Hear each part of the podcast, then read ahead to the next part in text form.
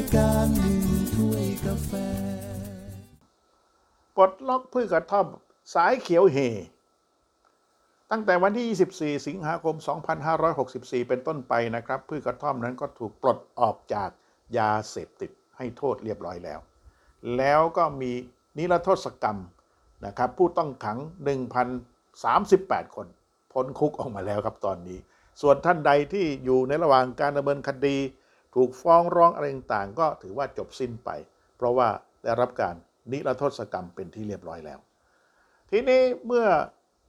เป็นแบบนี้แล้วจะทำยังไงล่ะครับ ก็คือปลูกได้อย่างเสรีล่ะครับ จะปลูกกี่ต้นยังไงก็ว่ากันไป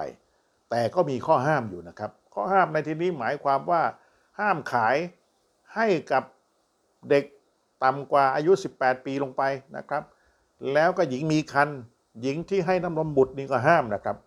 นะจับได้ก็ปรับไม่เกิน 30,000 บาทนะครับ ส่วนท่านใดหัวใสบอกเฮ้ยเดี๋ยวเราทำน้ำกระท่อมขายดีกว่า แล้วก็ไปใส่ยาเสพติดนู่นนี่นั่นไม่ได้นะครับเป็น4ี่คูณร้อยเนี่ยโทษยังมีอยู่ครับ ปรับไม่เกิน 50,000 บาทนะครับก็ยังมีโทษปรับอยู่นะครับ จริงๆแล้วพืชกระท่อมนั้นมีสรรพคุณทางยาค่อนข้างมาก หลายท่านก็รู้จักกันดีเอามากิน แก้เบาหวานนะครับเอามากินแก้ความดันโลหิตสูงนะครับ ชาวบ้านร้านถิ่นต่าง ๆ โอ้ยเขาทำมานานแล้วครับดีใจครับงานนี้นะครับ ที่รัฐบาลปลดพืชกระท่อมออกจากยาเสพติด หลายคนก็สงสัยนะครับเป็นความรู้เอ๊ะมันเป็นเป็นยาเสพติดตั้งแต่เมื่อใด ก็ได้ประกาศให้พืชกระท่อมเป็นยาเสพติดเมื่อปีพศ 2486 ครับ หลังสงครามโลกใหม่ๆ สาเหตุเพราะว่าฟินมันแพง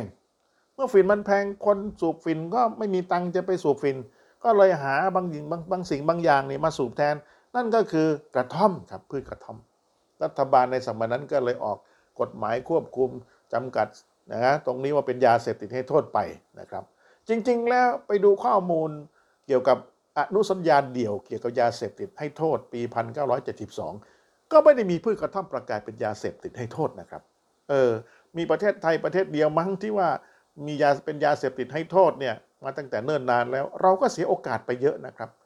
งานนี้เนี่ยรัฐบาลประหยัดเงินได้เป็นพันพันล้านบาทนะครับ เมื่อปลดตรงนี้ไปแล้ว เพราะว่าไหนจะค่าดำเนินคดี ไหนจะค่าฟ้องร้องนู่นนี่เขาบวกเบ็ดเสร็จแล้วก็วันหนึ่งพันล้านบาท ที่เราจะได้ไม่สูญเสียกับสิ่งเหล่านี้ และที่สำคัญประชาชนก็ได้ประโยชน์ด้วยนะครับ พี่น้องชาวไร่ชาวสวนก็สามารถปลูกได้เสรีนะครับไม่จำกัด ส่วนท่านใดที่จะปลูกแล้ว